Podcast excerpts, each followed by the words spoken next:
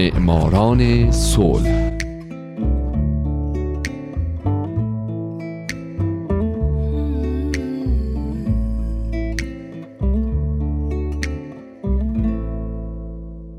شنوندگان عزیز دوستان گرامی حالا نوبت می‌رسه به یکی دیگه از برنامه های معماران صلح.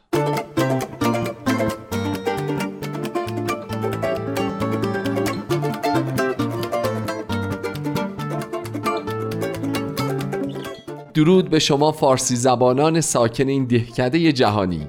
شمایی که به جهانی بدون جنگ فکر و برای رسیدن به یک همچین جهانی تلاش می‌کنید. درست مثل قهرمانان این برنامه مثل زنان و مردان و مؤسسات و سازمانهای دولتی و غیر دولتی که برای رسیدن به یک همچین جهانی تلاش کردن و می‌کنن. من هومن عبدی هستم. به معماران صلح خوش اومدید.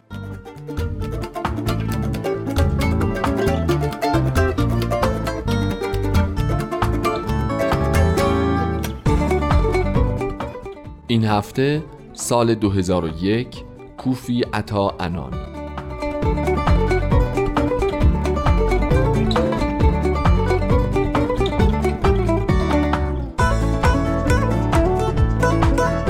سال 2001 صدومین سال تأسیس جایزه نوبل بود.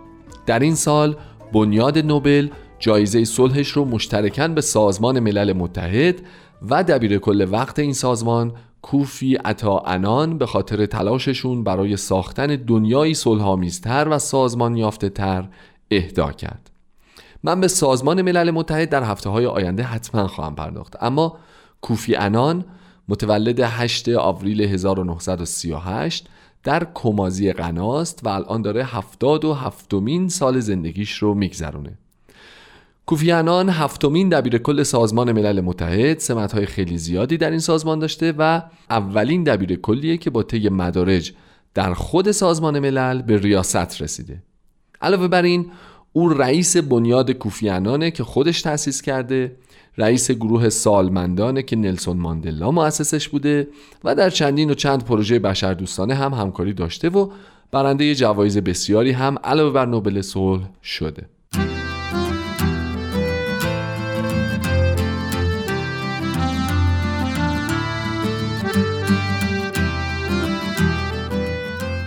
کوفیانان فرزند ویکتوریا و هنری رجینالوه. پدرش از فرمانداران محلی قنا و از اصیلزادگان قبیلهشون بوده. کوفیانان وسط اسمش یه عطا هم داره که در زبونهای محلی اون اطراف به معنای دوقلوه. او یه خواهر دوقلو داشته به نام افوا عطا که در سال 1991 از دنیا میره. در اونجاها رسمه که قسمت اول نامها بیانگر روزی باشه که فرد در اون زاده شده. به همین جهت کوفی یعنی پسری که در روز جمعه به دنیا آمده خانواده کوفی خانواده مهم و با اصل و نسب بودن. پدر بزرگ و اموش رؤسای قبیله بودن. پدرش هم در یک شرکت صادرات کاکائو کارشناس امور صادرات بوده. همسر فعلی کوفی نان ماریا لگرگرن هنرمند و وکیل سوئدیه. این دو در سال 1984 با هم در کوزوو آشنا شدند و با هم ازدواج کردند. هم کوفی و هم نان ماریا قبلا ازدواج کرده بودن و کوفی از ازدواج قبلیش دو تا و نان ماریا یک فرزند دارن.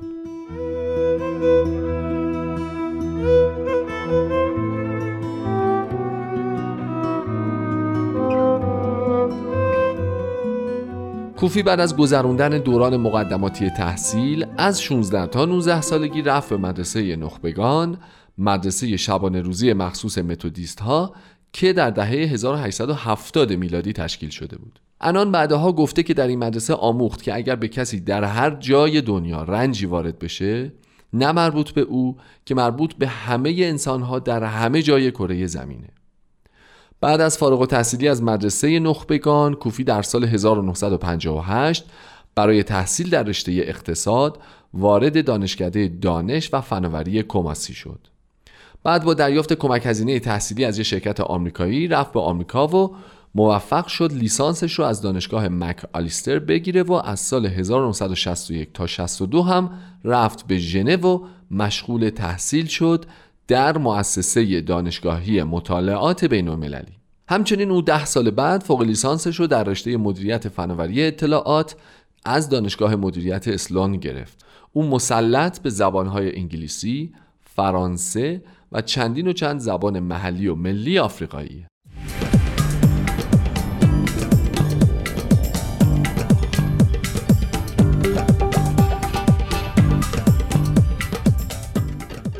وقتی انان فقط 24 سالش بود مدیر بودجه سازمان بهداشت جهانی شد. بعدها او از سال 1974 تا 76 سرپرست جهانگردی در غنا در سال 1980 رئیس کارکنان دفتر کمیسیون عالی پناهندگان سازمان ملل متحد در ژنو در سال 83 رئیس خدمات اداری دبیرخونه سازمان در نیویورک در اواخر دهه 1980 مشاور دبیرکل سازمان ملل متحد در سه سمت هماهنگ کننده امنیت، مدیریت و منابع انسانی، بازرس و برنامه‌ریز بودجه و امور مالی و عملیات حفظ صلح شد. زمانی که پتروس قالی دبیر کل وقت سازمان ملل متحد دپارتمان عملیات حفظ صلح رو در سال 1992 تأسیس کرد انان اول به سمت معاونت این دپارتمان و یک سال بعدش به ریاست اون منصوب شد و به دنبال او رئیس نیروهای حفظ صلح شد در طول جنگ سومالی که این دوران اصلا دوران موفقیت آمیزی براش نبود.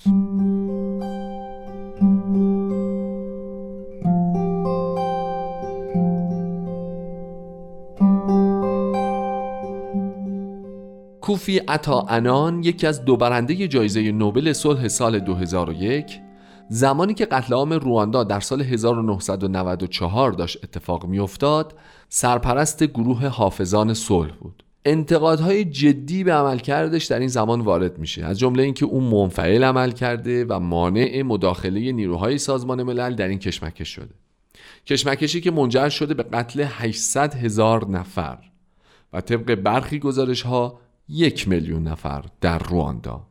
انتقادهایی که به عملکرد کوفی انان میشه رو خود انان هم تا حدودی باهاش موافقه. او ده سال بعد از این واقعه وحشتناک در یک مصاحبه میگه که می‌تونسته و باید تلاش بیشتری برای به صدا درآوردن زنگ خطر و تقویت پشتیبانی به خرج می‌داده.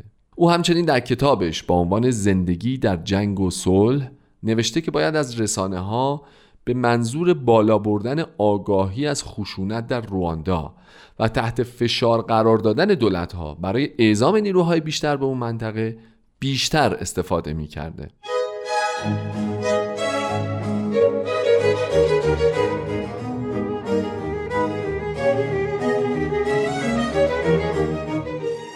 زمانی که پتروس قالی مصری می‌خواست برای بار دوم دبیر کل سازمان ملل بشه آمریکا این انتخاب رو وتو کرد و لاجرم و از سمتش برکنار شد.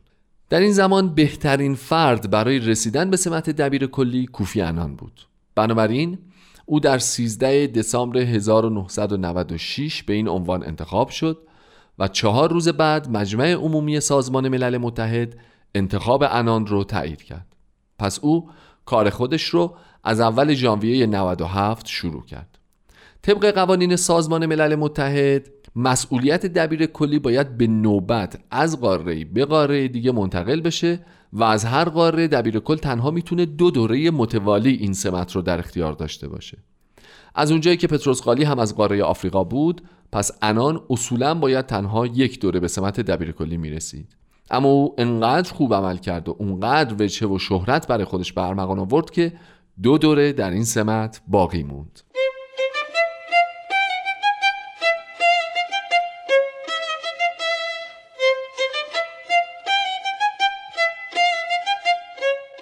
یکی از اولین و مهمترین کارهایی که انان در زمان تصدیش بر سازمان ملل متحد انجام داد اصلاح و تو برخی موارد تغییر سیستم مدیریتی این سازمان بود.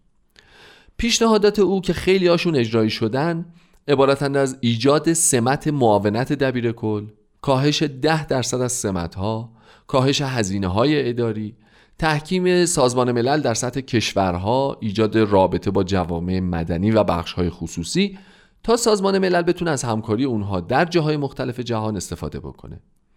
علاوه بر اینها او پیمان جهانی سازمان ملل متحد رو پایگذاری کرد پیمانی که شامل ده اصل اساسی در زمینه های حقوق بشر، نیروی کار، محیط زیست و مبارزه با فساده. و همچنین انان پیشنهادات بسیاری رو برای بهتر شدن اوضاع جهان به جهانیان ارائه میده.